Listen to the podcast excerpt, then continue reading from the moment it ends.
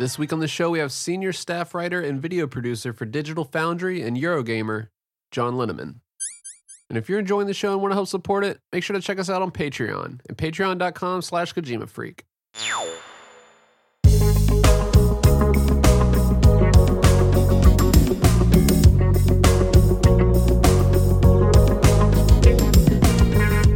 Hey, I'm Fingers. Yo, it's Apache Smash. Hey everyone, this is Days Ahead. And I'm Nitroid. You're listening to the Kojima Frequency.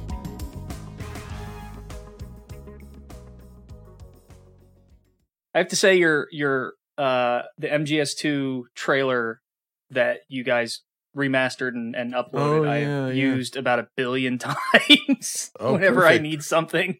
that was that was the idea. I was like trying to make it look decent for everyone again. That's awesome. So you got that footage off of one of the actual like Japanese DVDs? Yeah, I, I actually I, I own the DVD, so the uh the trailer disc.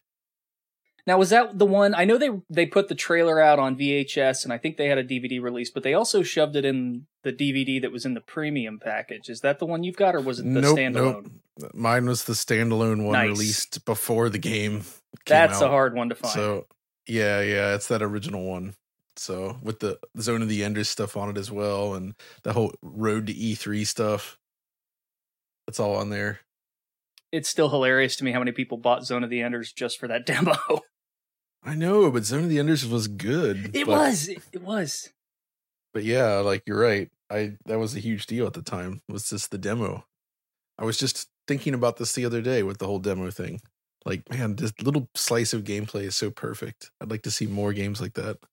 Yeah, that I mean when I think of that game and I mean that's my favorite game of all time. Uh still the first thing that comes to mind is the lounge uh with, you know, the the bottles up on the shelf and everybody talks about the cup of ice and just that little room is such a fun playground to see all the things that they were doing with the system. Yeah, there's so much granularity there, and it just really showcases like the headspace of that time period where it was like trying to solve interactivity and add all kinds of like just things into the environment. I mean, it, it kind of carries over into the same mentality you saw with Shenmue, right? Yeah. Where it was like, oh, here's a house and you can go inside every drawer. There's no point to it, but that was the mindset of the year 2000. Yeah, and and that made everything feel a lot more real. I mean, now, yeah, we've got these huge sprawling environments, and you can go and do whatever you want. But when you stop and try to smell the roses, it's there's there's not as much there. Exactly. Exactly.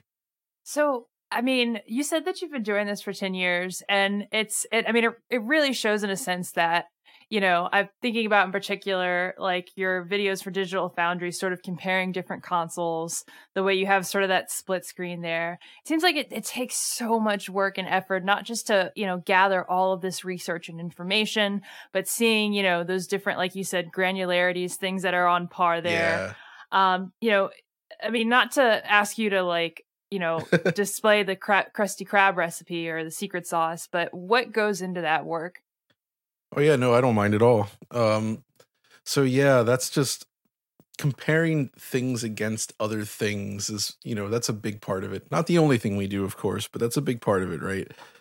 And you know, obviously that just requires a lot of meticulous um capture where you try to create shots on one version that can be easily duplicated on another.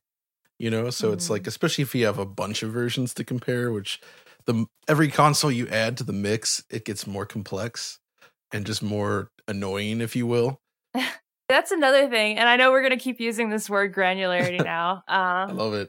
uh, i love gradients personally like word art gradients so this is this Oh, works for yeah. me um but uh you know going back to granularity like you know you've been doing this for 10 years and you know first it just it seems like the differences were like okay which console and then you know which region which you know that's that's kind of a neat matrix right and Yeah. then you know we go into this age and it's like you have this version of an xbox you have a series x you have a series s you know you have you know with these like enhanced editions with you know like you know you you modify your console with like a, a better hard drive um So I'm Oh, probably yeah. not using the right terms, but like, how do you, how do you like, how has your work adjusted against sort of that that evolution of technology and and how I can't fucking hate that I'm using the so word. but- no, it's fine. I I I, I kind of so the way I would look at it is when we first started doing this ten years ago,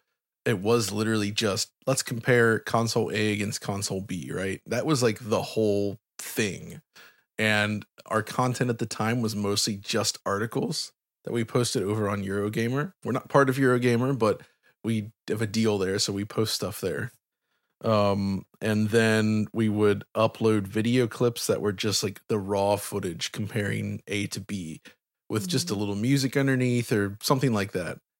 And then you know uh, i think it was before the ps4 and xbox one launched we started to do an occasional voiced over video um on just a couple things. And you know we did that occasionally off and on but it wasn't the main thing but then I guess it would have been in the summer of summer of 2015 I think was when we really kicked it off and started doing more of that mainly because like I was doing that in my spare time because I was getting bored of just doing articles where it was literally just like we were just generating data basically right? And I thought that was kind of getting boring to be honest.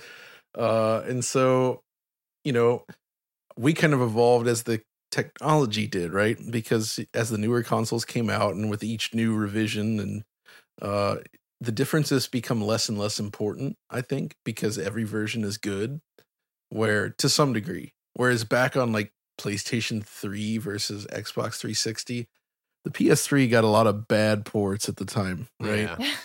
Unfortunately, and they were Uh, they were often real bad and like that was almost like just oh this is consumer advice more than anything else.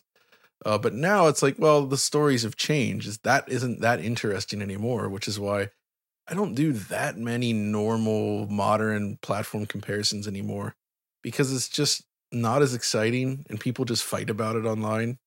So i'm not really interested in doing that that's you know thankfully tom and oliver are champs and they love to do that so that's what they do It's most kind of ridiculous that people still fight about consoles online like that. Really yeah it's like means especially when anymore. they're all they're all good i mean Yeah. maybe this maybe the switch versions of games Yeah, sometimes that's- those, those are not so good but I was watching the you know. uh the GoldenEye video, and yeah, it was like on, on some of the things that they're doing on the Switch versus you know just you were showing like how like downsampling can just you know be like a, a better solution to all of it. Like yeah that nintendo's emulator for n64 kind of sucks A bit. so It's funny you It's brought alright. up the um the PS3 360 thing. I had a friend who used to work at EA and uh, is it Tiburon? Is that how you say it? It's the Yeah. studio in Florida where they worked on the I think the Tiger Woods games. And he told me once that um, what they would do because the PS3 architecture was so unruly and difficult to work with is they would almost never develop anything natively for the PS3. They would always develop it for the 360 and then port it because it was an easier process. So that may have been true at first, but from what I understand, um, a lot of developers actually shifted to do the opposite over time. Really? Uh, because if you got a game running well on PS3 first, uh, it was a lot easier to bring it to 360 and have it be performant. Whereas if you started on 360 and tried to archi- you know, architect it there, and then you have to try to figure out how to make it work on the cell, uh, then you were in for a bad time because the 360 had a better GPU in it, basically, Right. and you had to do things a little differently on the PS3. Yeah, memory Uh, management was a bear from what, from what I understand. Obviously, it's a Right. little above my pay grade to get into the minutia of how the, the cell architecture worked, but This is why um, Burnout Paradise was so good on both platforms because Criterion actually did they designed the game for PS3 and then made a good 360 version alongside it. yeah, that Right. game was smooth as butter.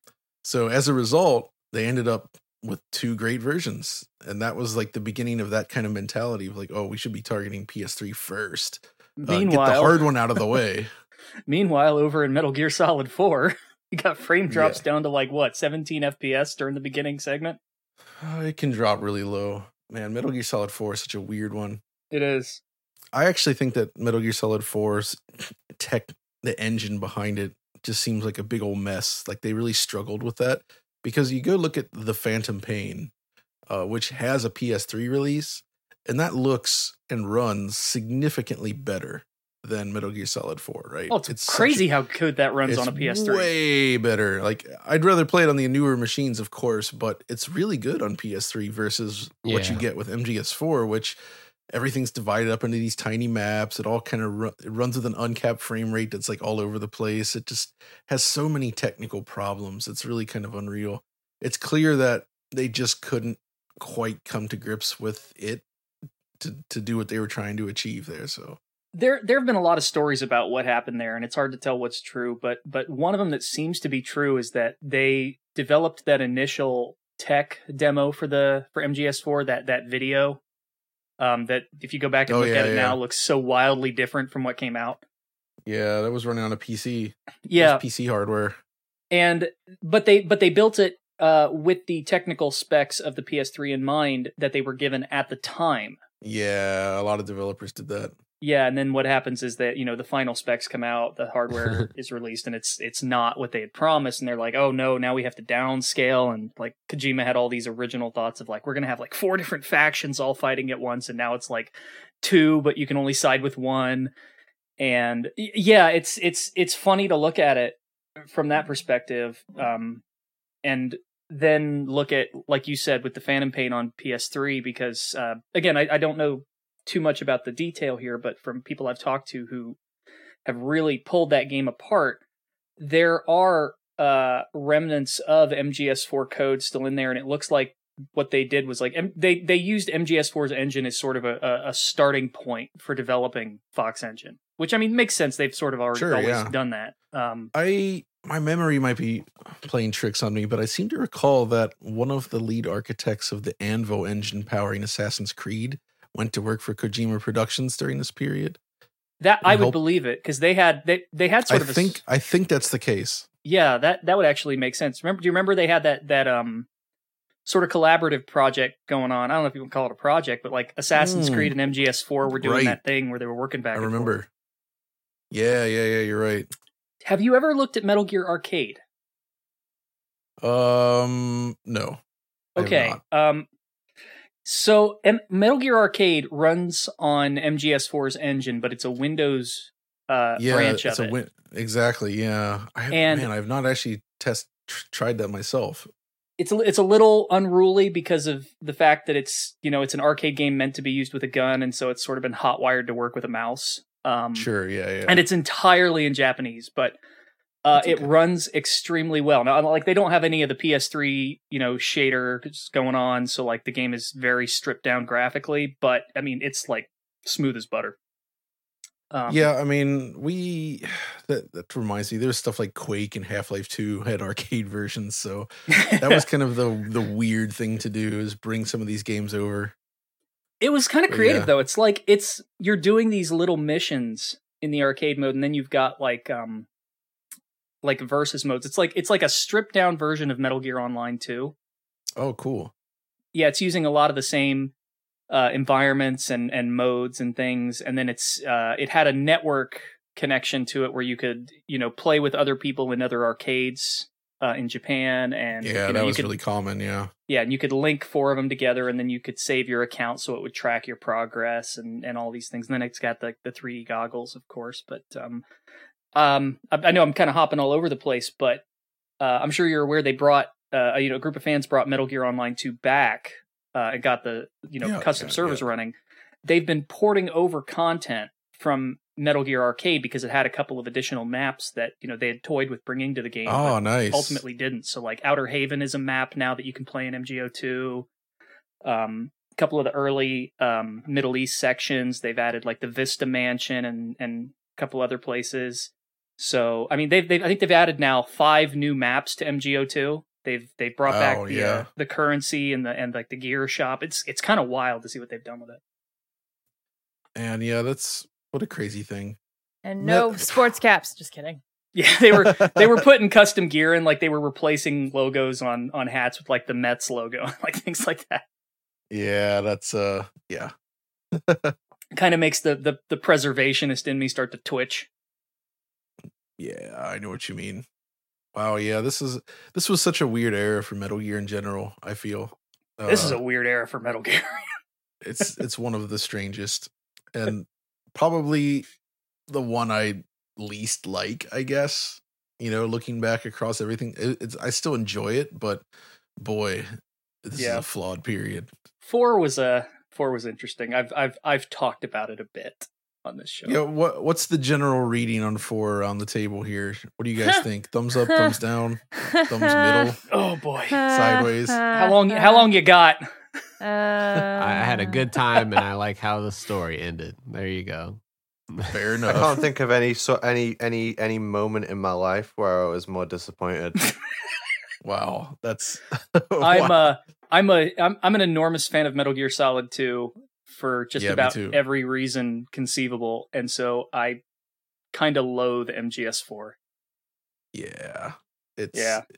it's superfluous in every way. Yeah, but I mean that was kind of the point when you think Yeah. about it. So I can't completely hate it. the thing about it is the story is nonsense at this point. Like they, they they go crazy, but the problem for me is just there's not enough of the good gameplay Yeah, because the second chapter is pretty much like Metal Gear Solid 3 gameplay in a lot of ways, Yeah. right? And the first one a little bit.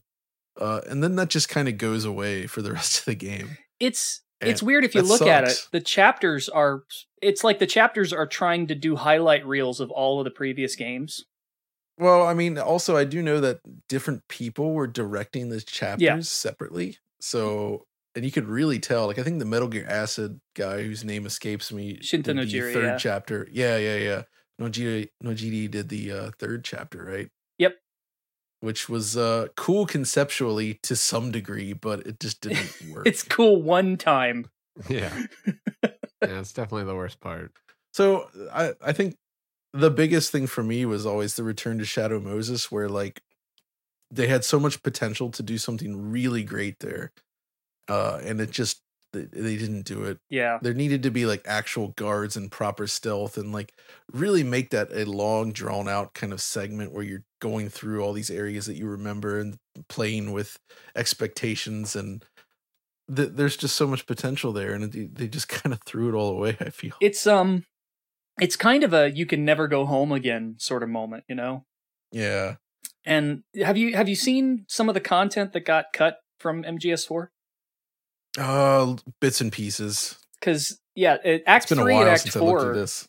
Yeah, Act Three and Four had had sort of the most uh, revision in that regard. Act Three was going to have this entire additional segment where you're escorting Big Mama through the sewer uh, and going up and down through manhole covers onto the streets to get to to where the boat is. That's why there's that immediate cut there. There was supposed to Right, be a whole big sprawling section there.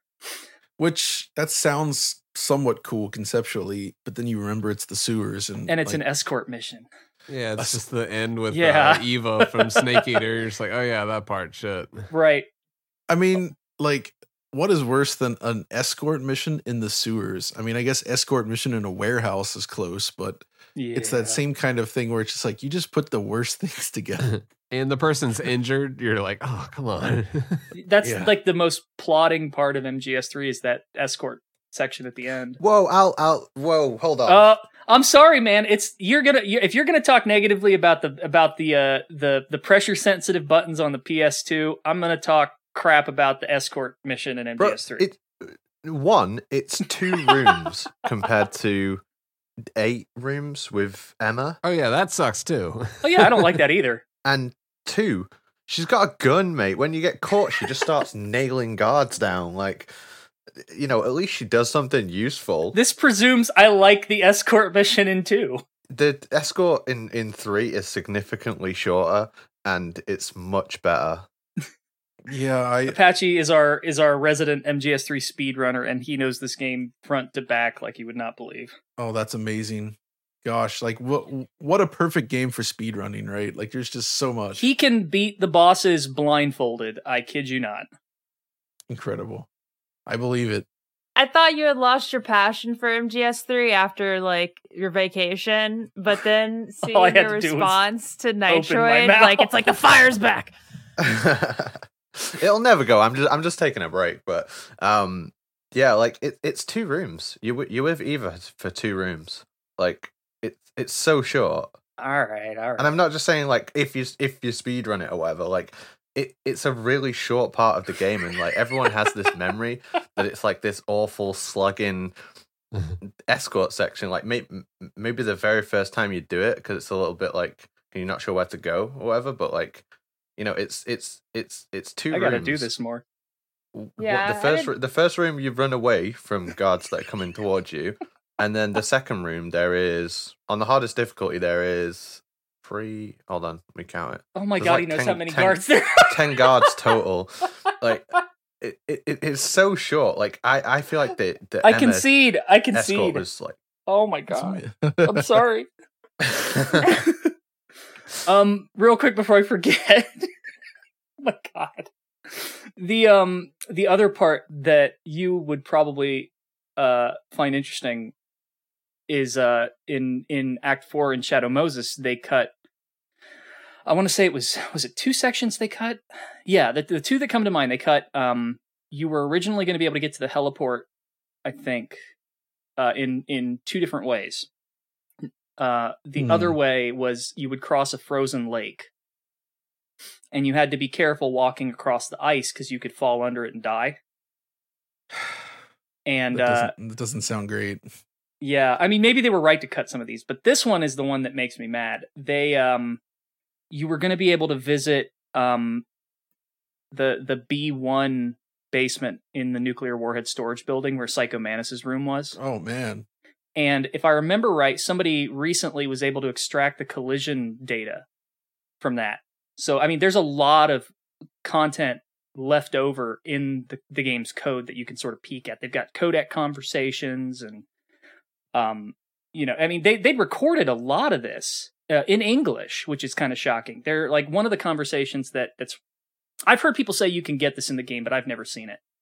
Is um you get a call from Otacon saying that that Dr. Madnar apologized for what he did in Metal Gear 2 and that his daughter Ellen was doing fine Oh. and like like that's one of those weird things in 4 where they mention Dr. Madnar and you're like wait a minute what didn't he die Didn't they say that he was living in like close to the neighborhood from Act Three? Or am I? yeah that's imagining that's why they were there and like like Raiden's like Eastern Europe and like everyone immediately knows he means Prague like Eastern Europe's big dude Yeah, exactly.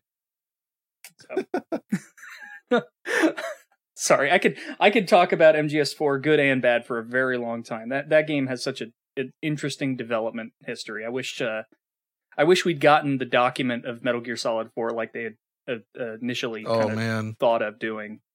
Yeah, I love that stuff. I wish they'd done a substance of it, like you know, substance, is Right? substance.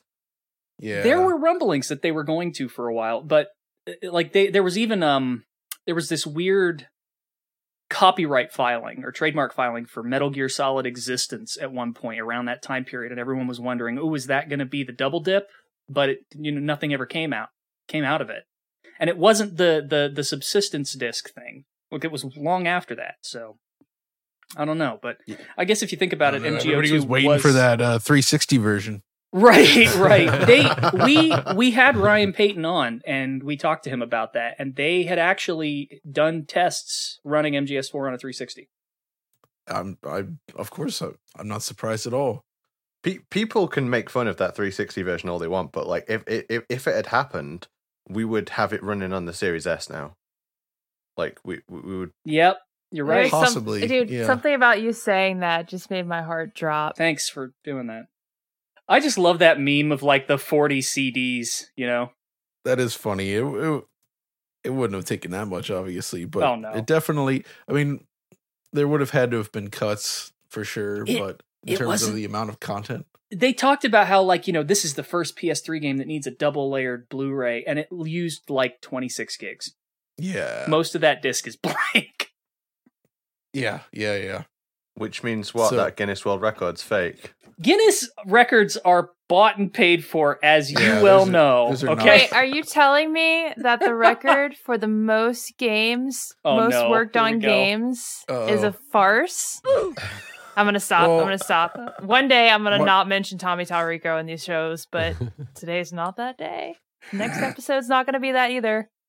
I was looking into Earthworm Jim. This Yeah, week for we some saw the tweet I yesterday. saw, I saw that. that. It just occurred to me because I do like that game despite its flaws. And uh, I was just playing that the like, I other was day like- too. Tommy's always talking about how he's the composer of Earthworm Jim, and it's like, wait a minute, it was actually a dude named Mark. It wasn't Tommy at all. Like, he Holy did- crap! His company did some arrangements of the original tracks, and then he, I think he did actually work on two, but oh my god, didn't do one soundtrack. Did not write the music.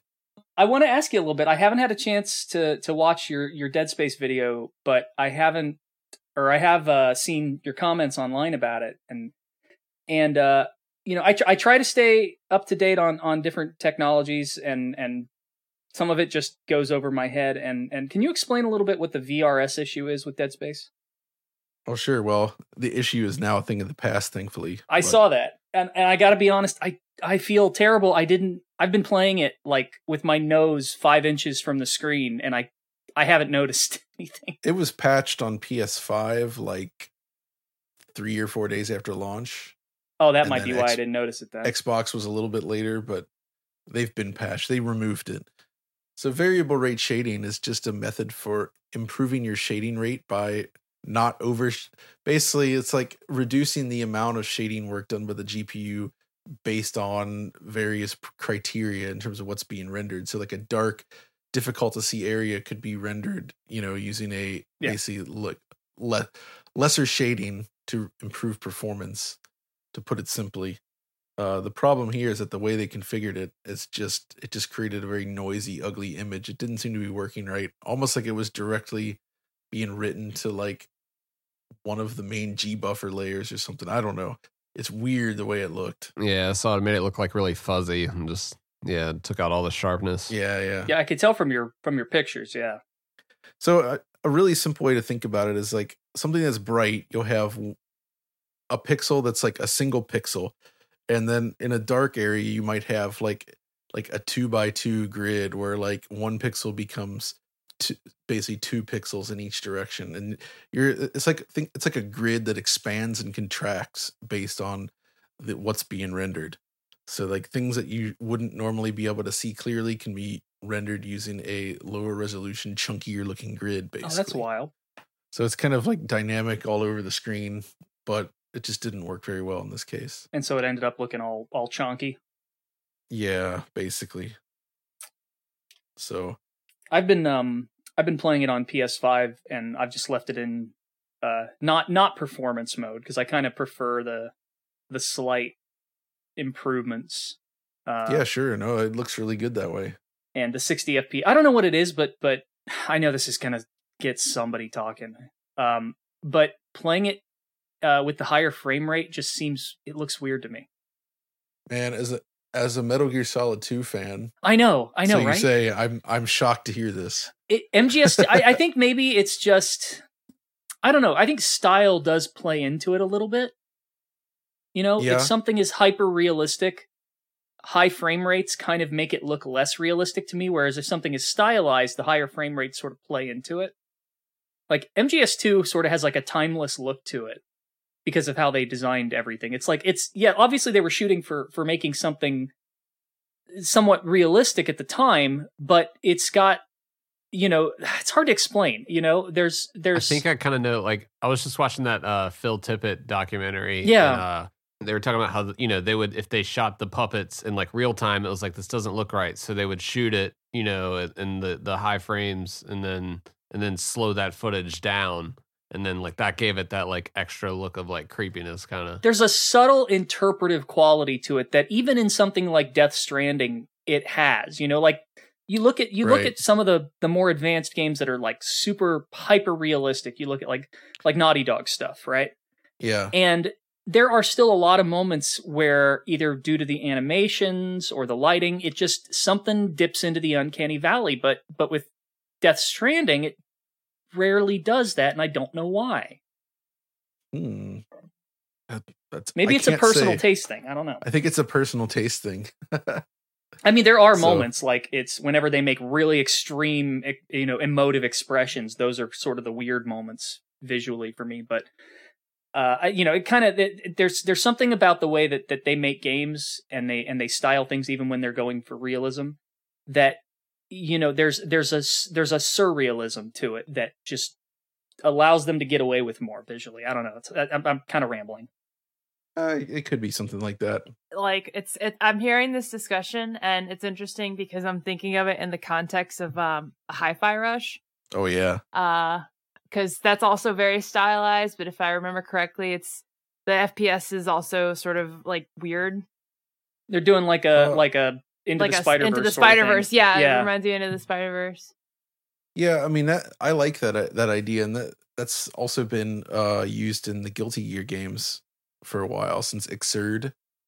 And the whole idea is that so normally when you make a 3D character and you rig them up and animate them, like the 3D engine will interpolate between frames automatically.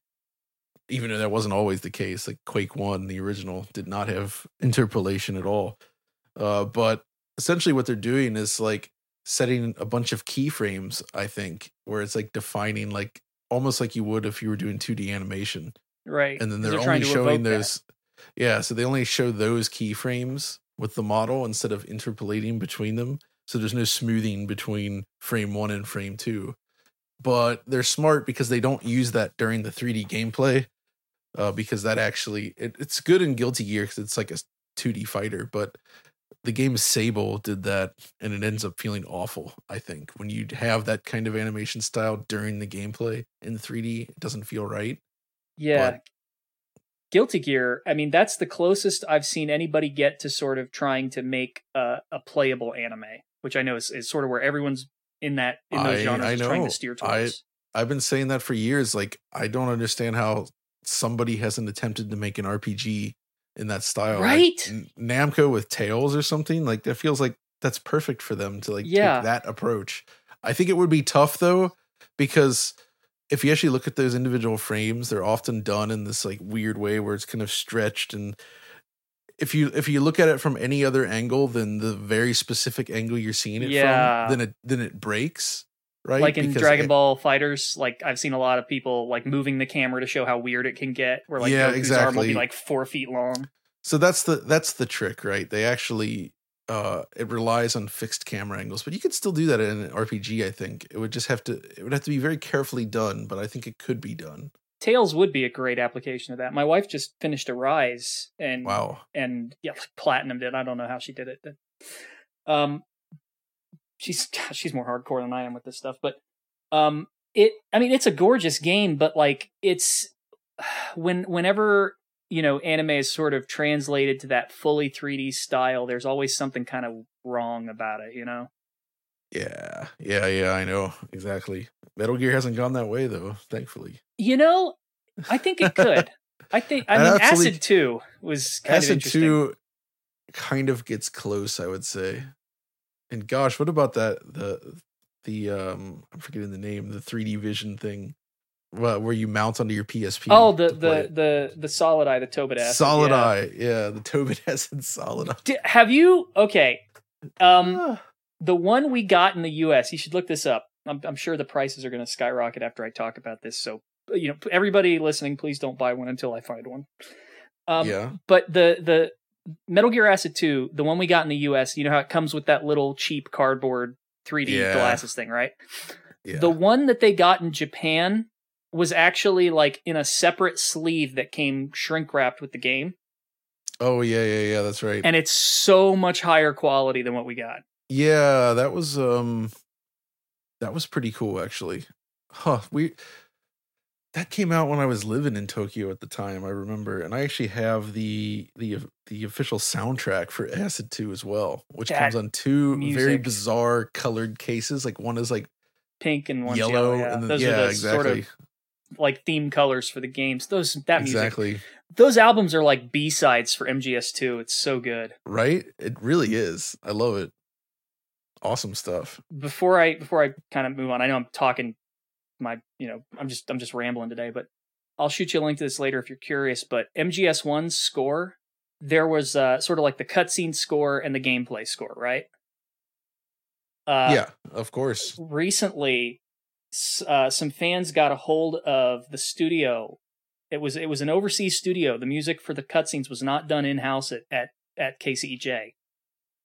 Um, right. We knew that that was the Gregson Williams related stuff, right? Well, no, this was MGS one before Gregson. oh, you're talking. MGS one. Yeah, Oh, MGS I thought yeah. we're still talking two here. No, sorry, I kind of I kind of hopped. Uh, MGS one, you know, had had sort of a similar thing where they had sort of like the cutscene music and then the gameplay music, and then the soundtrack only had the gameplay music.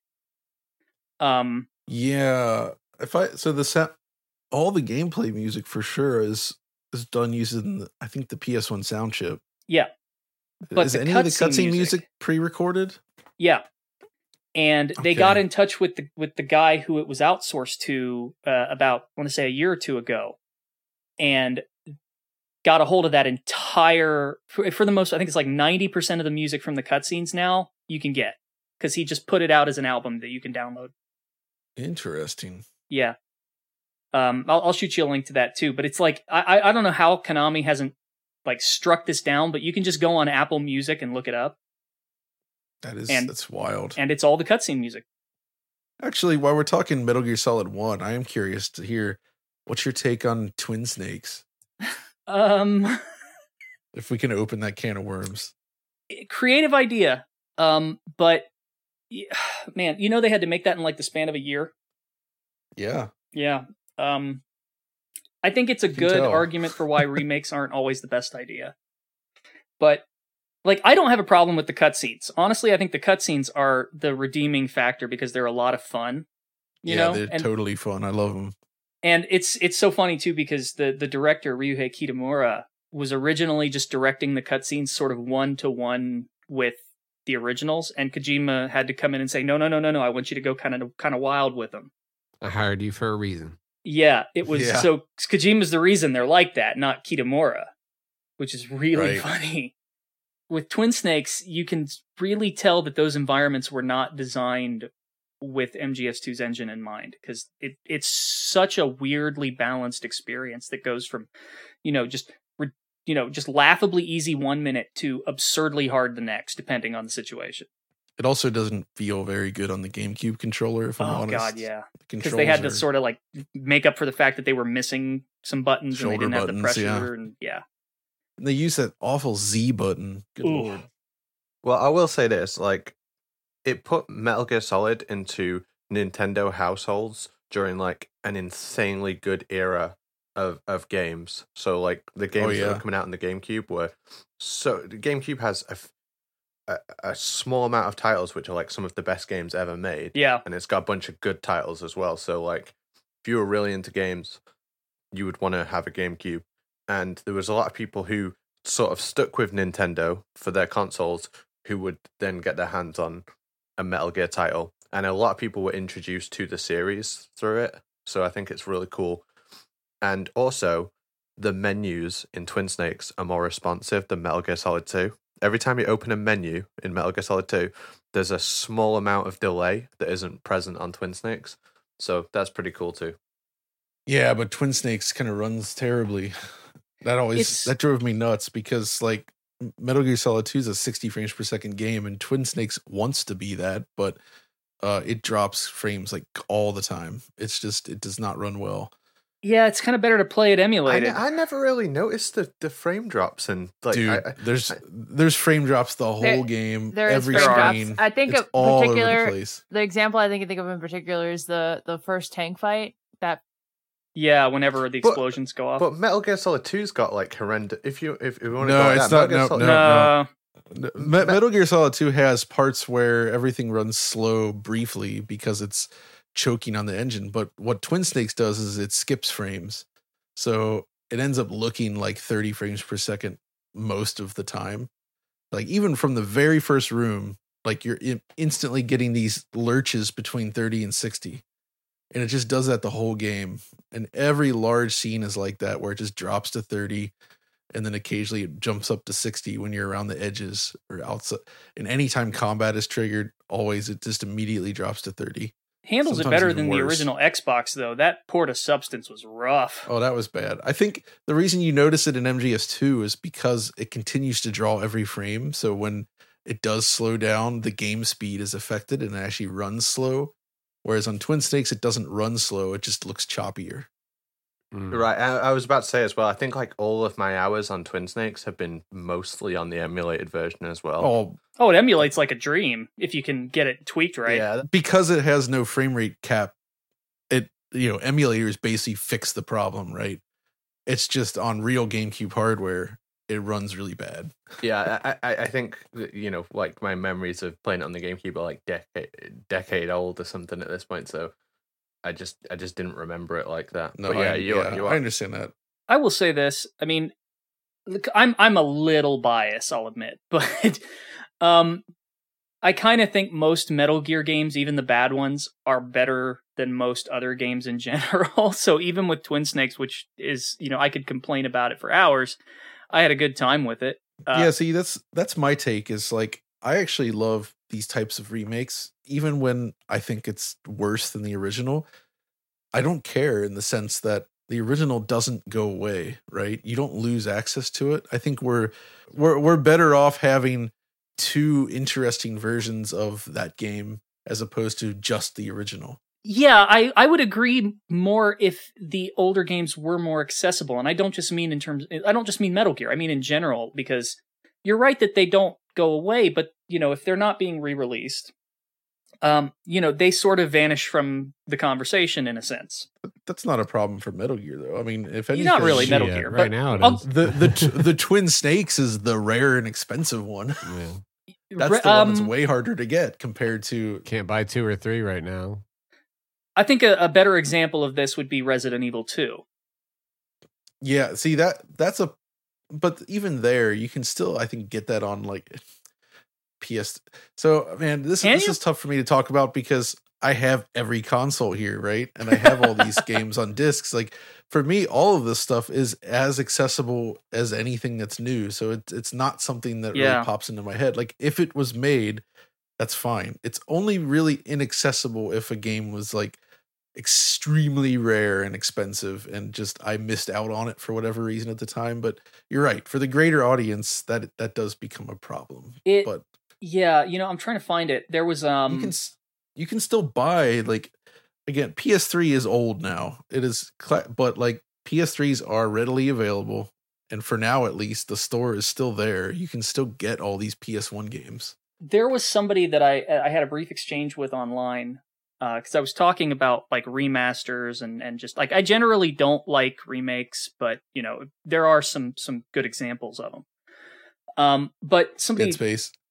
I Dead Space is um man, there's a lot I like about that. There's just stuff I don't, but but yeah, that's one of the rare ones that I've actually been impressed with. Uh phew, I really want to talk about that, but um somebody I was talking to sort of pointed out something that I think, you know, I at least I took for granted, which is that, you know, these are sort of first world problems for a lot of gamers. You know, Yeah. like we've got access to these consoles and and games and the newer hardware and you know, we, this is a conversation that is easier to have when you've got that kind of access. And then, you know, I was talking to these guys just briefly and they're like, you know, we don't have these new gaming systems. We don't have PCs that we can even emulate on. You know, we don't have access to this. You know, you live in South America, video games are a luxury. So what do you do, you know? Um yeah, that's right. and and Pirate. you know they're exactly right and like i i have you know just in arm's reach just about every single metal gear game you can think of uh, sitting on my shelf. I've got you know i know how to use emulators. I've got old consoles and boxes of games that i've got access to. I don't really think about it. I've just got it and i complain about stuff that annoys me. But for most people they get what they get. And that's pretty difficult. So, and that, that's the thing though, is like when we talk about how accessible a game is at that point, it's Yeah. like it's up to them, right? Like uh, this stuff can be purchased and usually not for like that much of a premium or anything. It's just they have to decide if they want to go through that trouble or not. And if they don't, like, you know, I don't think there's much room to complain at that point. it would be nice if more companies did things like including the original game with the remake. You know, like uh like I think Medieval did that. Medieval Yeah, did did. do that. It was awesome. If RE2 did that where, you know, hey, here's the remake but also it comes with the original so that you can play it and see the differences like if if that was done more often, I would immediately shut up. I'm actually shocked that they haven't went for the whole like you know, buy the regular remake, or if you get the premium edition for like twenty bucks more, Right. get the original game. oh my god, I would buy they not done every one of those. Like it's just shocking to me that they haven't taken that approach because it's just like low hanging fruit there.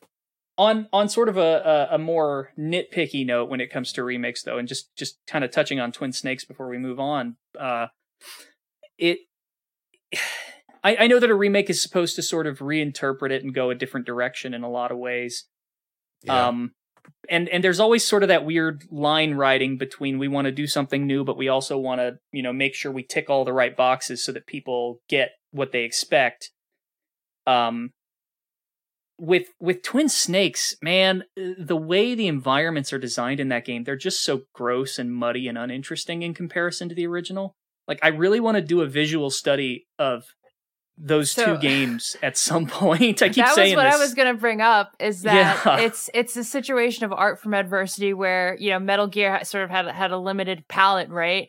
So not not necessarily like a literal palette, but it had technological limitations, and so what, like for instance, one Wait, of the wait, things wait. are do- That's, I was gonna say it does literally have a palette though. That's the Yeah, it does. Like like PlayStation One games used lookup tables for all of its textures, which is basically like a palette. So Mhm. like all the textures are like just monochrome. but the and you- colors you apply- between those two games man I I, th- I think in particular about the way that when you look up at any place in Shadow Moses, it just kind of slowly fades to black. Oh yeah, I, I, love don't that. know if that particular element is a result of that limited palette, but I that's the little that's the type of little shit I love about Metal Gear that just doesn't get Oh. conveyed in Twin Snakes. No, you're right. Like that that actually is not palette related, but that is uh that's just a cool design choice because fundamentally it's like, well, they don't want to draw more triangles than they need to because it's on the PlayStation. So they found a way to sort of like cap off areas that actually ended up looking pretty darn cool, right? Like Right. that's there's a That's the noir-esque quality to it yeah, exactly. It does give it this weird, like sort of like isolated void feeling. Right. I don't know. It, it it changes the atmosphere a lot. the colors too that they use if you if you look at just any given like you can look at just about any single area in MGS1 and compare it to its Twin Snakes counterpart and you're going to notice how much more color there is in the original than there is in Twin Snakes you know the Twin Snakes is very um very cold i mean it's uh, you can tell what they were trying to go for because shadow moses is a cold environment it's supposed to be sort of this industrial thing and I think they were going after the Metal Gear Solid 2 style, yeah um which I actually love. Like I think that's cool. It's just even two's actually- more colorful though no, 2 is more colorful. I'm curious though, like how much do you I haven't investigated this closely yet. I, I really want to, but like Silicon Knights handled the development on this. Yeah. But like it use does it I, I I for, I forget or I don't don't know if I know like if this uses technology from uh KCET at the time from Kojima's team. If is this running on Metal Gear Solid 2's engine? It is. Uh, it's it was it Because- was KCEJ, but yeah, they they essentially took- KCEJ, right, right, yeah. right. Yes. but it is MGS2's engine. So that's that's the part that always confused me then because like that that was made in Japan, right? Right. And having a Western studio work with an engine that was coded and commented all out in Japanese, most likely. Yeah. Like how how did they actually make this work? That's Um, what baffles me. And they did it in, in about a year too. That's, um, that's what I've- I'm I'm unclear on. I don't want to say too much because I've only heard little bits and pieces here and there. You know, it's just conversations I have with people who have had conversations. So you know, you have to kind of take it take it uh, with a grain of salt. But from the people I, I have talked to who know again a little bit more about what was going on with this, uh, it was not easy. Um, it I'm was sure it difficult, but they did have you know a fair amount of support. Um, Silicon Knights handled the gameplay and KCEJ handled the cutscenes. So I mean, it was still sort of a collaborative effort. Silicon Knights Right. didn't do everything. It's just, you know, they had to take this engine that was built for PlayStation 2 Right. which was a very different architecture than the Power PC based GameCube. They had to convert it to make it work on the GameCube.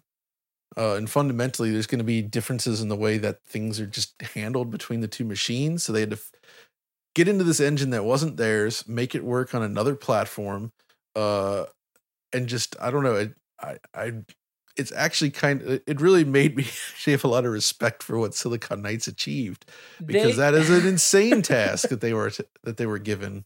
it's funny they there's a precedent for this sort of a of a hey we're gonna we're just gonna shove this onto another team and let them sort of figure it out uh type of situation um with have you ever played the pc port of mgs1 Oh yeah, the mic. It's yeah, a- yeah, yeah, the Microsoft Eh. published one. Yeah it's kind of a nightmare right Yeah, I, I Um, heard stories about that. That that was that one small company. Uh, really Right, want to right. get somebody from that team on this show. The last time I played that, uh, DRK called out that on that version, like I forget if it's you you you do a light punch on liquid, and the sound registers is like you hitting a guard. So instead of hearing liquid go oh, you hear a guard go huh. yeah Uh, And well like, they didn't I- have the sound tools. They they weren't given any of the sound tools in time. And like one of the things they had to do to get I, I- i'm gonna mess this up and i've got a friend who's probably gonna listen to this and be like you got this detail wrong. But um one of the things they had to do because they didn't have access to the to the things they needed was they had to um get the music by pirating it. Yeah, that, And um, they yes, had to and loop that's it. why it loops so horribly. yeah. Yeah, that's why so it's such bad bec- quality the music on, like I said, on PlayStation was all handled. It was like a audio done by the sound chip, right? Like they were the equivalent. It was basically, you know, the the the PlayStation sound chip works similarly to the Super NES, right? Where you essentially use a sound bank. Well, no, they recorded stuff off of like Roland samplers and stuff like that too, though. For that, Uh, Sure, but not all of it, right? Yeah. A lot it's actually like it's sample based where like you feed the samples into the system and then the sound chip is actually the one that's like sequencing the music or you sequence the music and it plays back through the sound chip. That's why older emulators didn't properly emulate that sound chip and they sounded so flat and lacked reverb and it just didn't sound right. Uh, but the PC couldn't just play those files in that way, right? So they had to pre, I assume, pre-record all the music as like just like you know wave files or whatever format they were using on the PC at the time, and that would be why they don't loop. Because if you're doing via the sound chip with sequenced music, you can loop it perfectly without issue, because it's not like a pre-recorded track. Well, in the ca- in this case, I mean, he he specifically said they were pre-recorded because they had to pirate the music from fan websites since they didn't get everything they needed from Konami. No, what I mean is like in the game itself, it's not pre-recorded. oh, like, oh, on- oh, I get what when- you mean. When PlayStation, when you're playing the game on PlayStation, it's not like it's playing MP3s, right? Right. It's it's playing the the the sequence data like a It's MIDI. it's data, right? Yeah. exactly. It's so I follow you now. what Okay. I mean is that for the PC version, they would have, no matter what, they would have had to find a way to record the music and then play back pre-recorded audio. And it sounds like that's exactly what they did, but they had to get it from a weird source. Something really interesting I found about out about the PC port recently is you know how it controls eight way. Uh, Yeah. you don't have full analog. They actually had support for it in the game's code, and it just I guess they didn't get round to it and didn't didn't actually end up turning it on. But uh, a friend of mine, uh, BMN, recently went into the game because he like handles the the launcher for it. He like updated the launcher, put the music back in, fixed uh, a bunch of other stuff. But he also added analog support to the game recently just by reactivating the code that was left in in the game. That's super cool, actually. Did did they ever? So the the other big thing missing from it that always drove me nuts is they got rid of all the post processing effects. Like they went nuts with like the pseudo motion blur, uh, in like fake depth of field, and they used a lot of that stuff on PlayStation. yeah. And the PC version, and I understand why, because Direct 3D at the time was kind of a mess, so they just couldn't do any of that stuff. So it's all missing from PC, and I, I don't know if it's ever been restored. Um, I know this is kind of off topic, but the uh, the analog thing. Yeah, Um, Final Fantasy VIII had a similar issue with its PC port, where the you know the PS1 version had true analog, and then the the when it got ported to PC, it just went you know eight directional. And then when they, I guess there's all sorts of rumors about Square losing the source code or whatever. I don't know what's true about that, but the remaster of Final Fantasy VIII that came out several years back is very clearly built on the PC version because it's got a lot of the No same doubt. bugs, the Yep. music issues. It's it doesn't have analog support. It's just so frustrating. Yeah, that was a port where on PC they just straight up used MIDI. So the, how how it would sound like MIDI can sound amazing on the Yeah, right if you have hardware, the right- you have to yeah. Yeah. you have you have to match what it was composed on to that device basically for playback. And if you get anything else, it ends up sounding kind of bad. And it, that was Yeah. the case in that, you know, because Final Fantasy VIII as well on PlayStation, that was all sequenced music. So, uh, except for like the end track and you know one Right. or two others, but I most do of wonder what happened there. So the thing is, though, is like if you look at the PC market at, during that era, and I was playing a lot of PC games at the time, there wasn't exactly much in the way of choice for like analog stick based gamepads. That wasn't really much of a thing at that point. So they just didn't care. No, they, it's not that they didn't care. It's like they didn't. Nobody made analog stick based pads, or if they did, there was like barely any options for the PC. Right, like the DualShock existed on PlayStation, but what were you using on PC?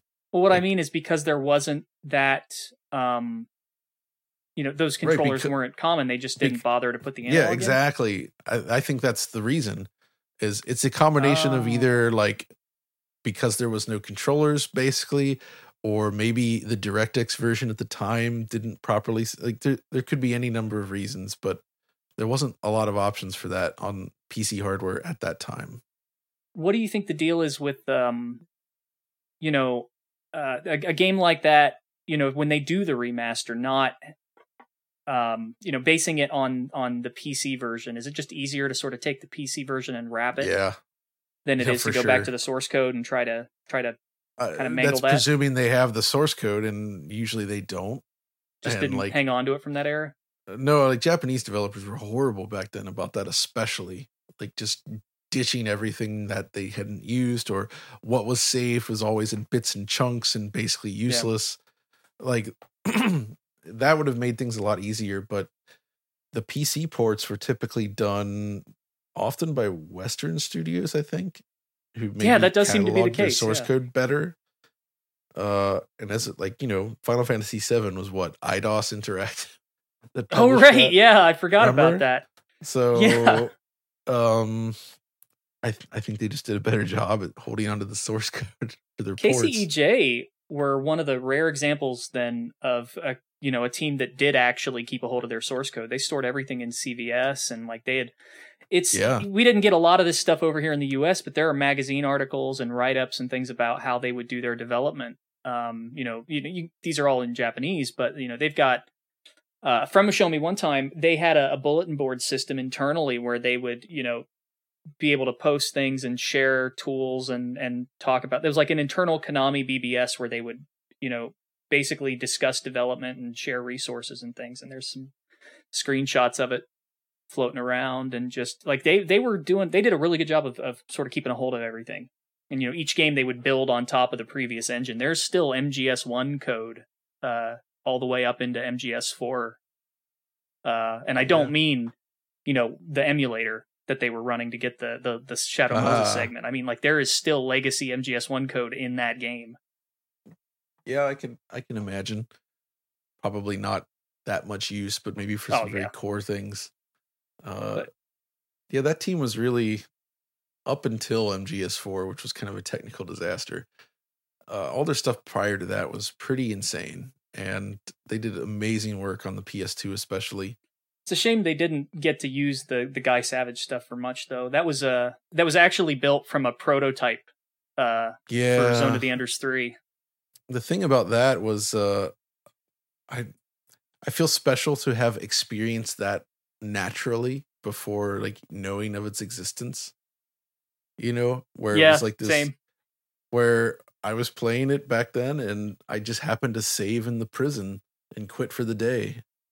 And then i remember coming back the next day turning on the ps2 and just like i you know i loaded the save or whatever and i wasn't like paying attention to what was happening and then i just happened to look at the screen and was like wait what? And yeah I, it was awesome to actually get you that way. It it kills me that those parts are kind of lost in the remasters, you know. Yeah I, Uh, I understand why but Yeah, still it still hurts. Like the you know we don't have the uh the ape the the, the monkey missions in MGS3, um, are, you know, presumably for licensing issues. Um, the skateboarding in MGS2 and, and Guy Savage in MGS3 are both running on different engines, so that sort of makes sense too. I mean, have you seen the the subsistence camera that was shoved in recently? Yeah, yeah, that's cool. It blew my mind when that guy did that, and he wasn't even part of like the modding community. He just showed up one day and was like, "Hey, check out what I'm doing."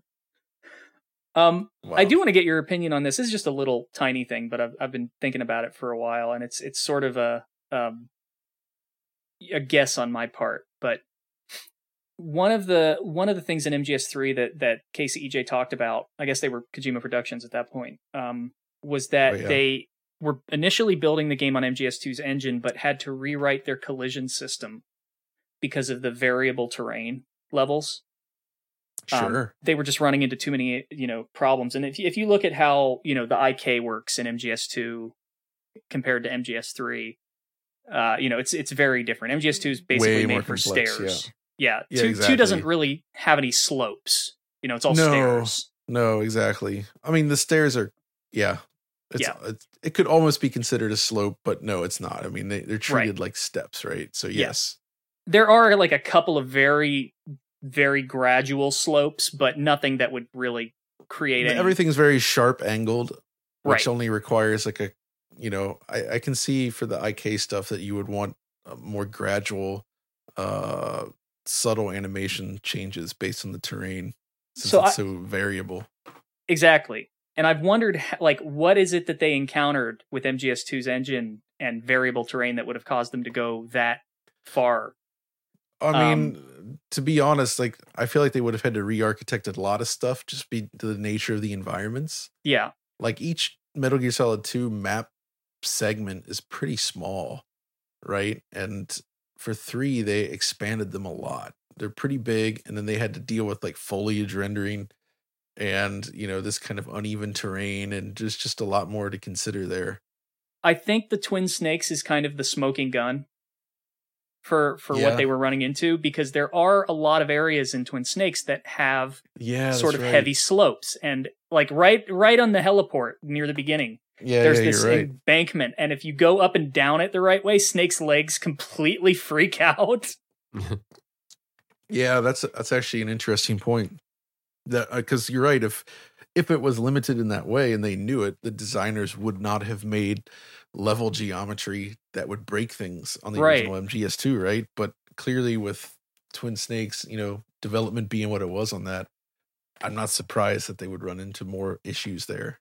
there is um there's a video um i don't know if it's something you guys would ever want to remaster i'm sure you've got a, a laundry list of things you guys are you know already want to do but there's a video that shows sort of the early version of mgs3 running on mgs2's engine have you seen this thing Uh, yeah, I think I've seen that from a long time ago.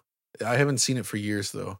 yeah it's like it's got remember this. pliskin in a in a forest and like yeah you can tell it's mgs2 Yeah, that really early stuff. yeah Man. Wow, it's been a long time since then. But yeah. How'd you get into metal gear i'll just ask that How did I get into Metal Gear? yeah Uh it was let's see here. I borrowed a copy of Metal Gear Solid from a friend of mine. I traded him my uh a copy of Duke Nukem 3D for the PC, which he had not played yet. And that was it. Like I I had not actually paid attention to the series prior to that. I had not played it on NES. Was literally Metal Gear Solid. And you know, at that point I was anticipating the release of Dreamcast in the West. So I initially was turning my nose up at some 3D PlayStation games. you know, kind of being a snob there, but then I played that and I was just like, okay, this wow. I had no I was completely floored by what they were doing, especially on that hardware at the time. It really Right, pulled they were me just- in. And they that were was on it. a whole like, different level yeah, that that was it. Like just that single initial playthrough, and I was completely sold by it. Like, okay, this, yeah, I love this game. Did you ever mess with any of the um when you did get a Dreamcast? Did you ever mess with any of like the Bleemcast stuff? Oh yeah, oh yeah, that stuff is is so weird, man. Yeah, we talked to Randy about. Oh, I haven't done this. I haven't put up on the public channel the video chat where we had with Randy about uh Bleemcast. Uh but that that that dude, he just straight up reversed engineered that all that PlayStation stuff without any access to official documentation or anything. He was literally just like testing the behavior of the machine and then trying to simulate everything that came out. That's so wild. It's uh, th- that dude is like yeah, he's he's a programming god, I would say. There's there's not many people that can just pull that stuff up like that. But yeah, the Dreamcast version is interesting. I think at the time, you know, everybody with doing PlayStation emulation was still focused on, well, we'll just increase the resolution, right? Yeah. I I maintain that's a bad idea.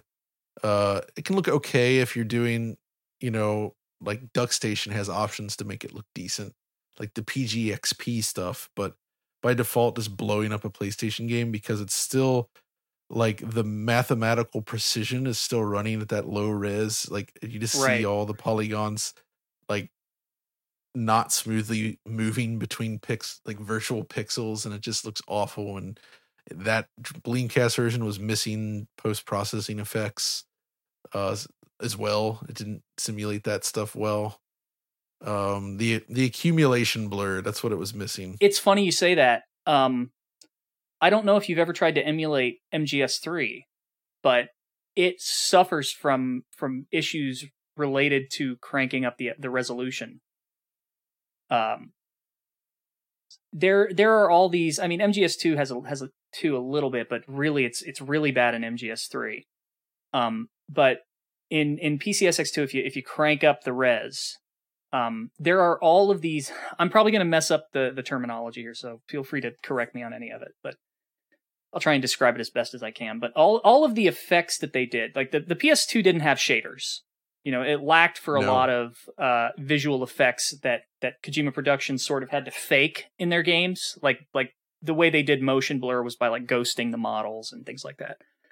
well, Um, okay, so I mean that that was an interesting time for motion blur and like just having that sort of accumulation blur at the time with Mhm. that that was still pretty new actually. And even in the PC space that was just starting to happen. Like we didn't see like the per pixel motion blur really until like 2005 Oh wow, that roughly. far? Like Trackmania Sunrise I think was one of the first games to ever do that oh on the. PC.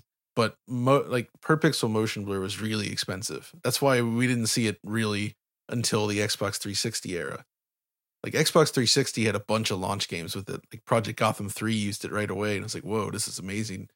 But you didn't really see that on older consoles. Like Xbox games, they also used accumulation blur.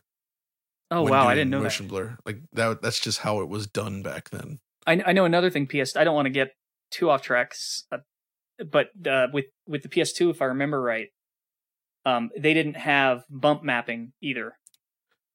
Um, Oh, so except for like that- one game or something, like one or two That's a games. bit. That's a bit of a simplistic way to look at it. Like, yeah, you know um, more about this than I do. So You're right though. Like the thing about PS2, and this is the this is what I both love about it, and I can understand why some developers are frustrated with it, is that it was just like this, like an empty, I don't know, like a canvas, right?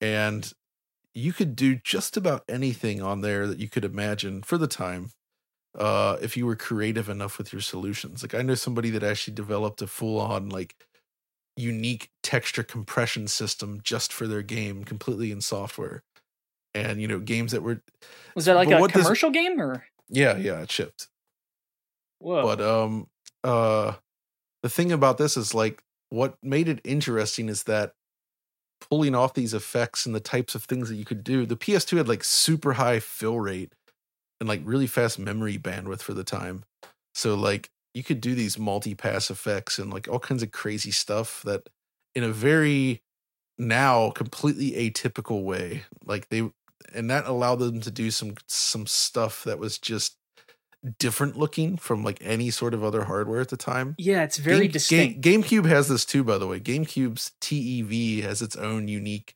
features, and so GameCube, Xbox, and PS2 games can all look super different uh, if you really push what they can do to the limit. that sort of explains a lot because there is sort of a PS2 distinct style, you know, that a lot of For sure.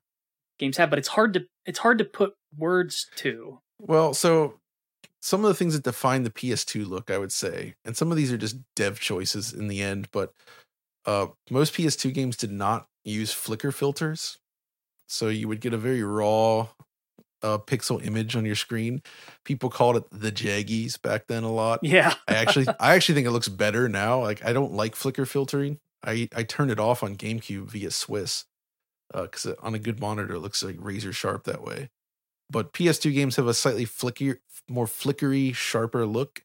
Uh, they usually don't use MIP maps because MIP mapping had its own limitations on that hardware.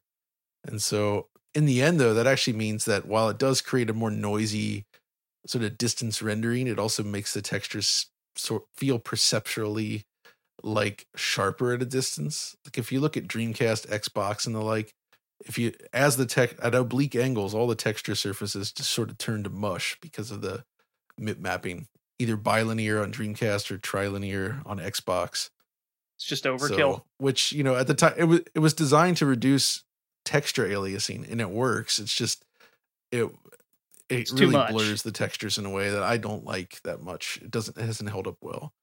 Okay, so Uh, that but- then explains why it didn't. What? Okay, I understand what you what you meant now about it being a, a simplistic answer. So it's. I mean, yes, technically the PS2 didn't have support for bump mapping, but that's because, like you said, it's sort of that blank canvas where people have to sort of write their own effects. Like you could simulate some of that stuff. It's just if you want to do bump mapping and it's just a lot of Yeah. passes, right? So it required more processing time. Yeah, it did have it. That's right. And a lot of other crazy stuff actually.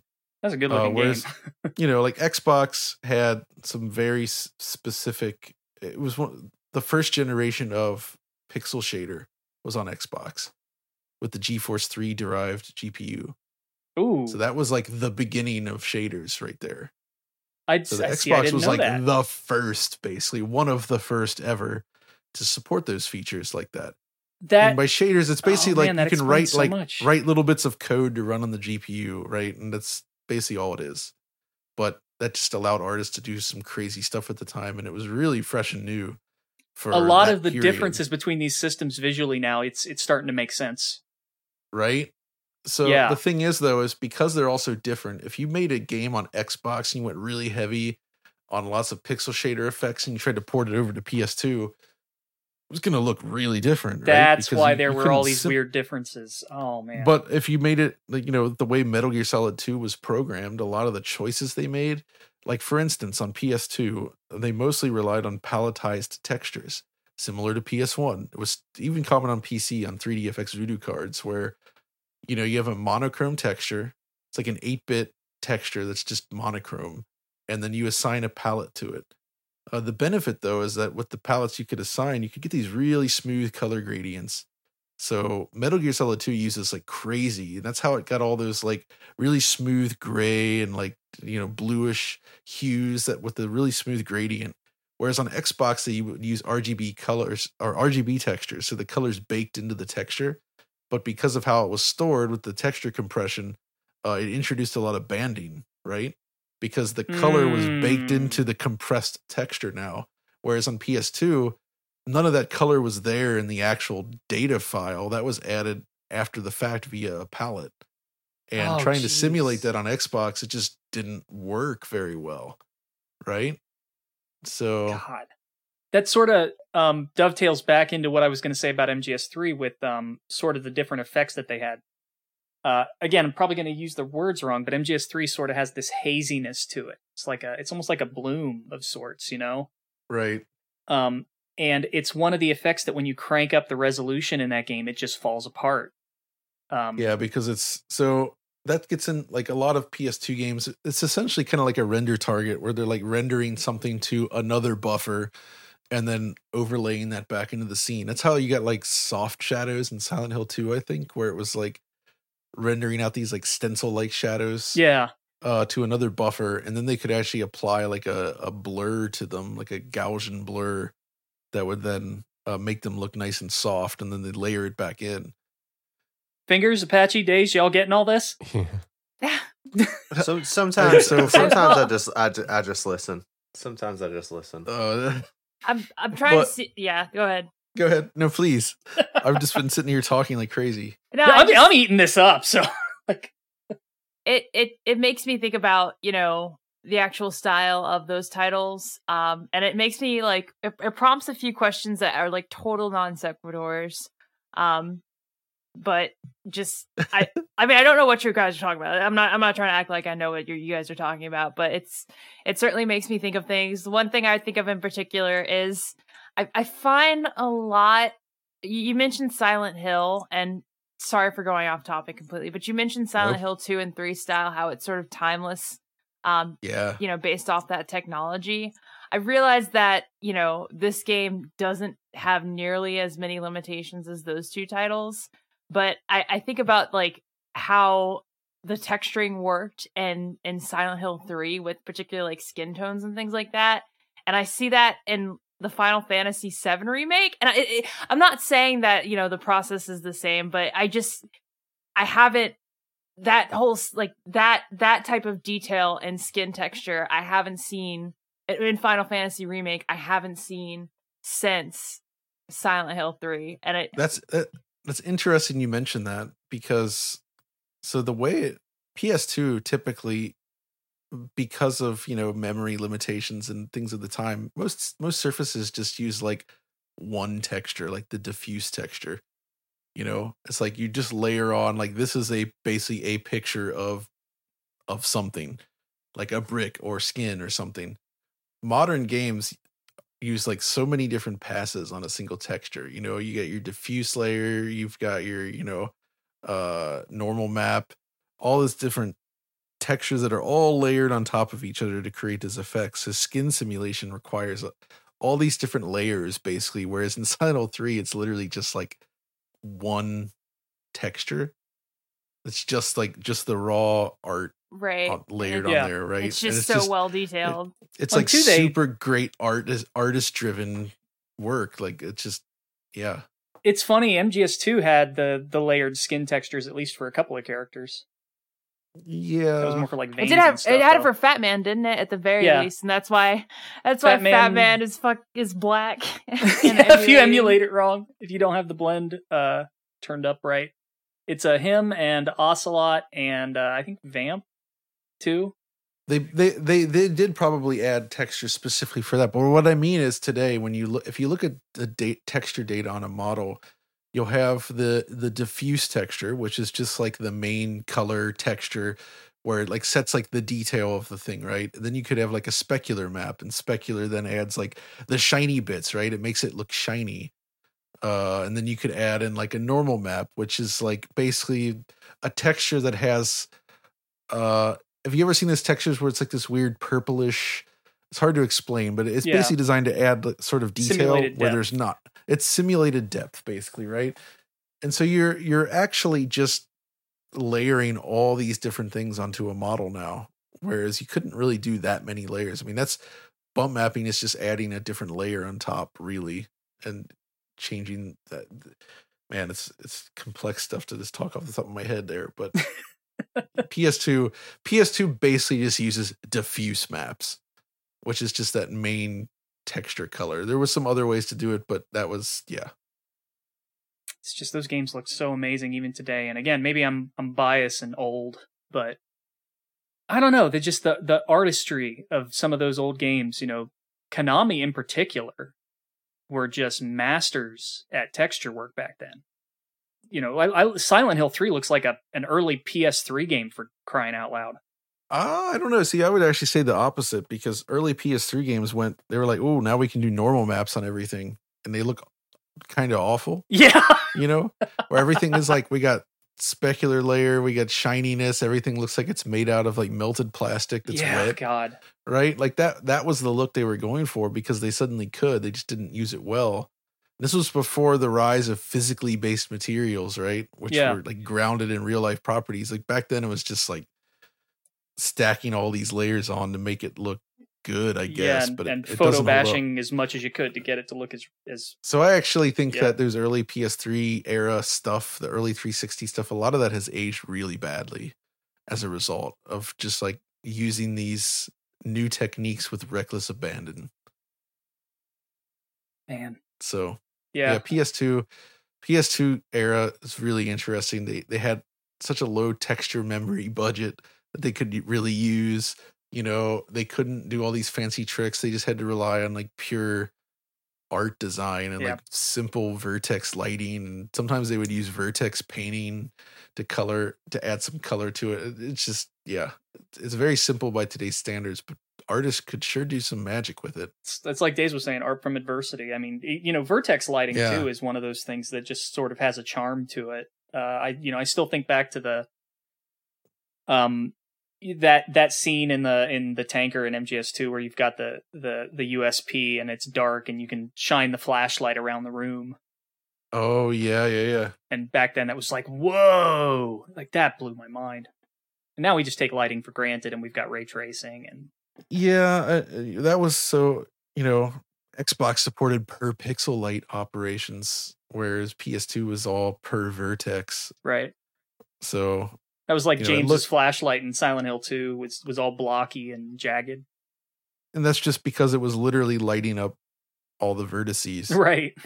right? And that's just kind of, which means if you had like a really, really complex scene mesh, it could look a lot better. But a lot of time, what they would do, like later games, I think Siren did this, where they would like do a per vertex light, like a typical light on PS2, but then they layered in this transparent flashlight cone texture that sort of like concealed where it was like revealing the vertices. So Oh, it actually looked looked kind of like a per pixel flashlight, even though it wasn't. Oh, I gotta think go and Go- look at that. Ghost Hunter did something really crazy with its flashlight as well. Uh, actually, yeah, I haven't seen that in a while, but you should look at Ghost Hunter. Ghost. Let me let me make a note of that. That was uh, Siren is one of those games too that that just looks. um You know, that's one of those PS2 games that just looks amazing for for when it was made. Um, you know, Yeah, and, and maybe it's it's so uncanny 2 with how they especially is. Oof, I love it. Oh yeah. And and the way they they sort of took real faces and mapped them onto the to the models, you know, gives it this really unique uncanny look and like yeah, just it's like it's like doing um L.A. Noire. yeah. many years early. Not as good as that, but you know, it's the same kind of thing. Or like yeah, I mean just uh, when when I think of the PS2 and like the best looking games on that system, I'm thinking of, you know, obviously like Metal Gear and Silent Hill, but also like Siren, Haunting Ground, uh Final Fantasy 12.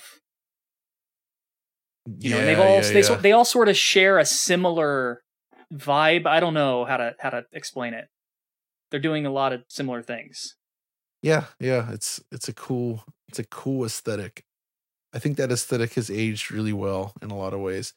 But I will say I'm not a huge fan of emulating that era because just rendering rendering it in high res kind of it's like peeking below you know the curtain or behind the curtain kind Yeah. of reveals all the tricks they use because now you can see everything so uh in too much detail right playing these on a on a good crt is like the way it's The- okay to experience any i'm not saying any you know people can enjoy it however they want just if you really want to see it the way it's meant to look you need to do it that way i feel the way I, have gotten around that, um, because I, I would love to get a, a, proper CRT. I haven't had one in ages, and and like I'd love to get like a PVM or something, but I can't. If You, you- know, I don't have don't a need to dollars, you, you don't need to get a pvm just get it but I want to get a PVM.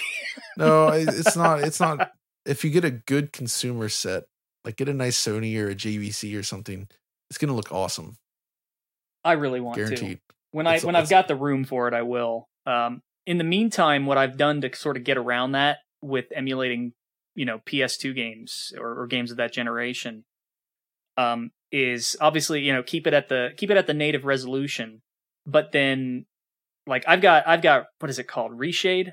Uh, I've got Oh, that yeah. sort of latched onto PCSX2, and I'm and somebody ported uh, CRT Royale over, and that lo- I'll show you some pictures later. That looks pretty darn good. Obviously, not the same as the real thing, but uh, about as close as you can get. Yeah. So in my GoldenEye video, I talked about the the magic of downsampling, and that's actually a really good way to go about it. Where you render a game at like a really high resolution, but then you drop it back down to the equivalent of like the original res. So like 320 by 240 for like a PlayStation or N64 game. So you get these really clean aliasing free edges on everything that looks amazing, but it's still presented at the original pixel resolution. and that works because if you think back to like you know a pre-rendered CGI sequence at 320 by 240, it doesn't have jaggies or bad edges, right? It has a Yeah. pixel structure, but it looks super clean. That's effectively what you're doing. Because the CRT is sort of obscuring that. Uh, no, I, what I mean is if you can do this on on an emulator Oh, oh, I get I'm what saying. you mean. Okay, I, am sorry. I kind of rather than just My rendering went in high different res, you you like render it like 4K internally, but then you downsample it back to 320 by 240. I've got to try And- that. if you do that, I guarantee. Like, check out the examples in my GoldenEye video.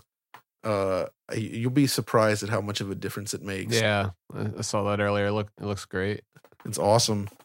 I want to ask you about GoldenEye too, real quick though. If you if you look in the live chat channel, there are those uh the reshade uh Oh, cool, cool, excellent, excellent.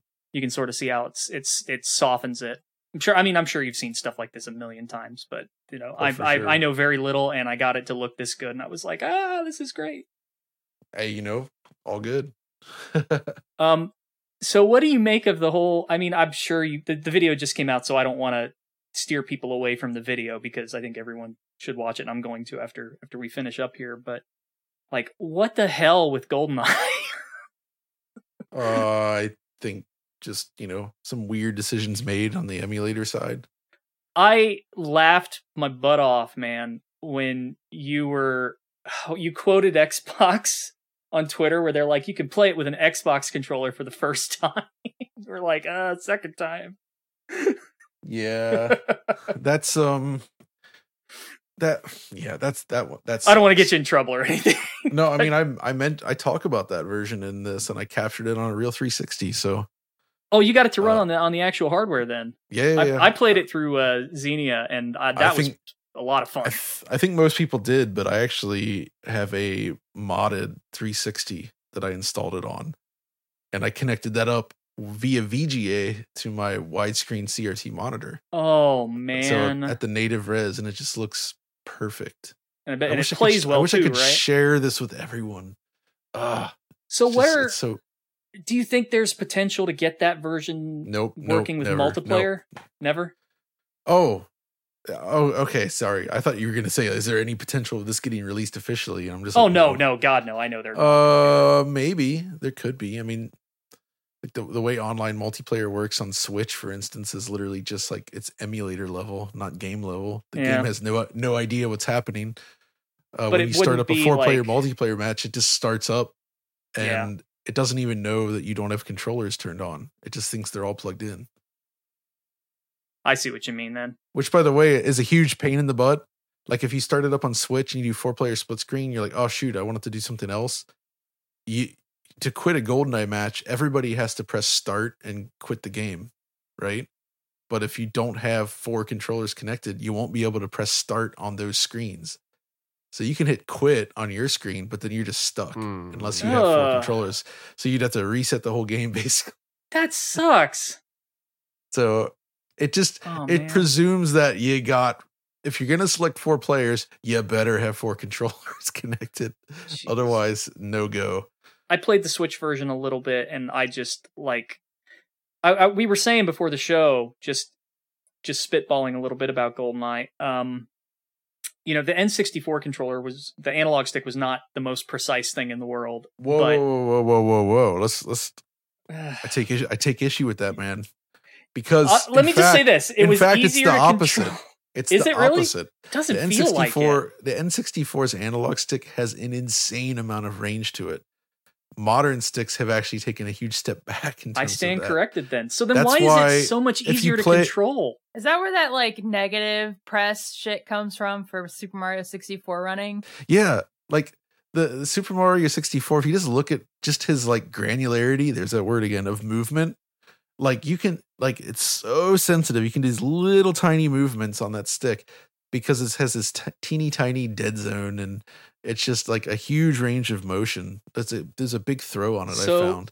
Is that why it's so much easier to control GoldenEye uh, on an N64 controller than it is now through the Switch? Well, so it's a nightmare. pro- I can barely move anything, and I don't remember it being this hard. Well, there's two things. First of all, on Switch, the initial con- I, I show in the video how to f- somewhat fix it, but Uh, the problem is that the controller mapping is like bonkers. Like they didn't do any custom work for it. They're just like, well, here you go. So it just has these default buttons where like the the two sticks are kind of like the right stick simulates the C buttons, but the default control scheme is weird for that. The fire button is mapped to like ZL. Like it just it's all nonsense. You can kind of fix it, but the Ew, the ZL for fire. That Yeah, that's the default. Oh. you watch the video. you you actually have to go to the Switch system level controller options and remap buttons to Are fix you this. By the way. You know what? You know what, y'all? I'll just stick to the Final Fantasy Theatrhythm demo. That oh, seems Just I I'm just approve. That's- download that's the way. Project 64. I guess ZL makes sense though, because that would be like the equivalent to like the Z button. Yep, on the Z but it's just- button. yeah, ergonomically, that's just weird. so Nintendo just uses a default mapping for some reason when they could have easily customized it. Yeah. So the Xbox version though controls very well. They did a good job mapping the controls over.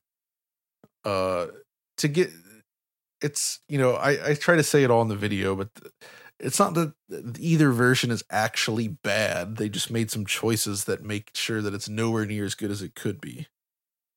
That's annoying. right and it's it it feels like they didn't fully understand don't want to say understand I can don't hear know. the It- it- frustration. it's frustrating because i i feel like with just just a few tweaks like the xbox version especially they're just a few tweaks away from something that's really spectacular it's just they made some weird decisions that i'm i'm confounded by but yeah I mean, this is kind of an ongoing problem with with ports of old games in a lot of ways, and it's why emulation has has just taken off the way it has. Yeah, I mean, fundamentally, that's why I mentioned downsampling because I, I just don't think that a lot of these old 3D games they don't. when you just raise the resolution, it's Yeah. not always a good idea. It doesn't exp- the art doesn't look correct. It's not the way it was meant to be seen. It's not how the artists designed it. It just reveals all the flaws in a way, like especially with something like Goldeneye, where it's very simple. Like on a real N64, it's concealed enough in a way that makes it all kind of cohesive, but Yeah. played at 4K, it's just kind of this like low polygon, blurry mess of like very simple uh, geometry. I mean, in your opinion, why are why do developers seem to always take this approach to their older games where it's just sort of, for lack of a better word, half-assed? I I wouldn't I wouldn't use developers to describe everyone because I think some do do it correctly. Yeah, we Uh, were. I mean, that's our last episode with uh with Stephen Frost from from uh Digital Eclipse. Um, you know the work they've done on the Cowabunga collection and Atari 50. So they they did great work on that. Most of it's 2D though, but 3D stuff it's it's very delicate how you have to tackle it and there's different approaches. One approach that I do think does actually work well is what Night Dive usually does. Uh, but they're usually working from PC focused games. Or if they're console games, they the choices they make ensure that they look good in high res, basically. And like one example in the GoldenEye video, they for for Doom 64, Night Dive actually simulated the way N64 does texture filtering because the art was designed that way. Whereas the GoldenEye emulation doesn't do that, so it makes textures look incorrect. Though, if I remember Right. right, didn't they do a lot of uh, like AI upscaling for Blade Runner? Ah, see, Blade Blade Runner is the one Night Dive release that's pretty bad. Like everything else they've put out is amazing, but Blade Runner turned out pretty bad, and I think there was some circumstances beyond their usual control that Gotcha. kind of hurt that project. Like it's not bad per se, but it has a lot of glitches and it just doesn't look that that that one I would say is disappointing. Uh and I think they realize that now. I mean, I think they knew it at the time. It just it, yeah. What sort of what is your opinion though on like using AI upscaling, machine learning, that kind of thing to to to upscale, you know, textures and I know you you guys have done your own work with when this. done well, it can be awesome. Yeah. Yeah, yeah, it it can be really good. I think you have to use it carefully and um you can't just like do like a mass upscale and hope that the things turn out great. I don't know. Yeah. That's But the, the thing is, is like a lot of like modding, the modding community has done better work than Right. companies on this front, right? Like the, they're really taking the time to do this stuff super well, and it's like blows my mind. there was Uh, um and Square did this with I think Saga Frontier just recently, didn't they? yeah, that's pretty. I don't know how that. It's amazing that that even got re-released. I guess Kawazu, you know, he's more up there in the company now, so he has his way. I get the, get the saga stuff out there. is there a good Saga game? Because I haven't played one. Um, I'm sorry, Saga Frontier Two, I like. I haven't played that one. And actually, you know, I- when talking about the series, I don't really think you can say good or bad. They they just are. Yeah, I and if you if you can get your brain into the right space to actually try to understand what he's trying to do there i think there's good stuff in there it's just ridiculously complicated and like it's made for a very specific type of person namely kawazu himself like i think he makes the things that he likes that. and i think that's cool i think it's cool that he made all those games even though they're like almost not for anybody I kind of uh, liked Unlimited Saga. It was see that's that's probably the hardest one to get into though that that one is like complete nonsense I think but- it's the extreme of it that made me like it because it's like, oh, you Yeah. liked all these, you know, what what did you think about all these creature comforts in Final Fantasy X? Well, we're going to take all of those away and make the utter antithesis of that game. So you know the thing about Unlimited Saga that always makes me laugh, as I only learned when I moved to Europe, actually. So SquareSoft at the time didn't have a big presence in Europe during the PlayStation era. They had some releases, but compared to like North America and especially Japan, like barely any of their games came out on PlayStation. So then they did this big push for Final Fantasy X, and it was a huge success on PlayStation 2. And from what I've heard, they wanted they they wanted to follow up with another their next game and give it a similar push. Like, wow, Europeans like Square stuff. Actually, we should we should put big money behind this. It's just that they chose to do it with Unlimited Saga. So Unlimited Saga has this Oh, big man. deluxe release, and it was like advertised and had big marketing budget. And I'm like, that that's the game you guys went with next. And of course, it didn't do that well. Would you believe But- s- I got paid five dollars to take that game? True story. I do believe that. I I wanted um I liked the box art for the Japanese version and I saw that eh, this was a long time ago, but Play Asia had a copy of it for sale for like I think it was either 5 or 10 dollars with free shipping. It was the the import copy and I was like I'm just going to get that cuz it looks neat. And so I bought it. And when it came, I got a voucher for Play Asia that was $5 more than what I paid. Excellent. I was like, they paid me to take this game. Sweet. All right, John. Uh, if you wanted to plug where people can find you on social media and find all the stuff that you do at Digital Foundry, you can go ahead with that, and we'll go ahead Sure. and wrap. Uh, wow. Thank you guys for having me on for this because it was just complete all over the place, but very fun. So uh, hopefully people enjoyed listening to it as well. Yeah. but you can you can find me, of course, over on Digital Foundry, youtube.com slash digital foundry, Eurogamer.net slash digital foundry, and I am on Twitter at Dark1X. Uh, and I post there and all all my stuff shows up all over the place. We also have a Patreon at digitalfoundry.net with a great community over on Discord that is fun to come and hang out with, including the DF Retro tier, which is my personal tier that I got to make. So, you know, please subscribe to that. Come say hello. Please. No. but yeah, that's it.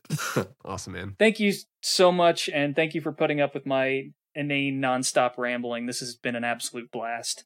This was the wildest podcast. Ever. Yeah, thanks for coming on, John. We, we really appreciate it. Thank you. Uh, I wish you know. I'm sorry. I, I feel like we we kind of hogged the uh, the the airwaves here, but you know. Oh no, this was a conversation made for you two guys, so it's totally cool. It's all good. All right. If, if, it, if I, I don't need to interject when you know when Nitro's going full steam and we're getting answers to his burning questions, I don't mind just listening. yep. all right. All right. Cool. And uh, I'll shoot you a DM and I'll, I'll send over some of that stuff I mentioned. that sounds wonderful.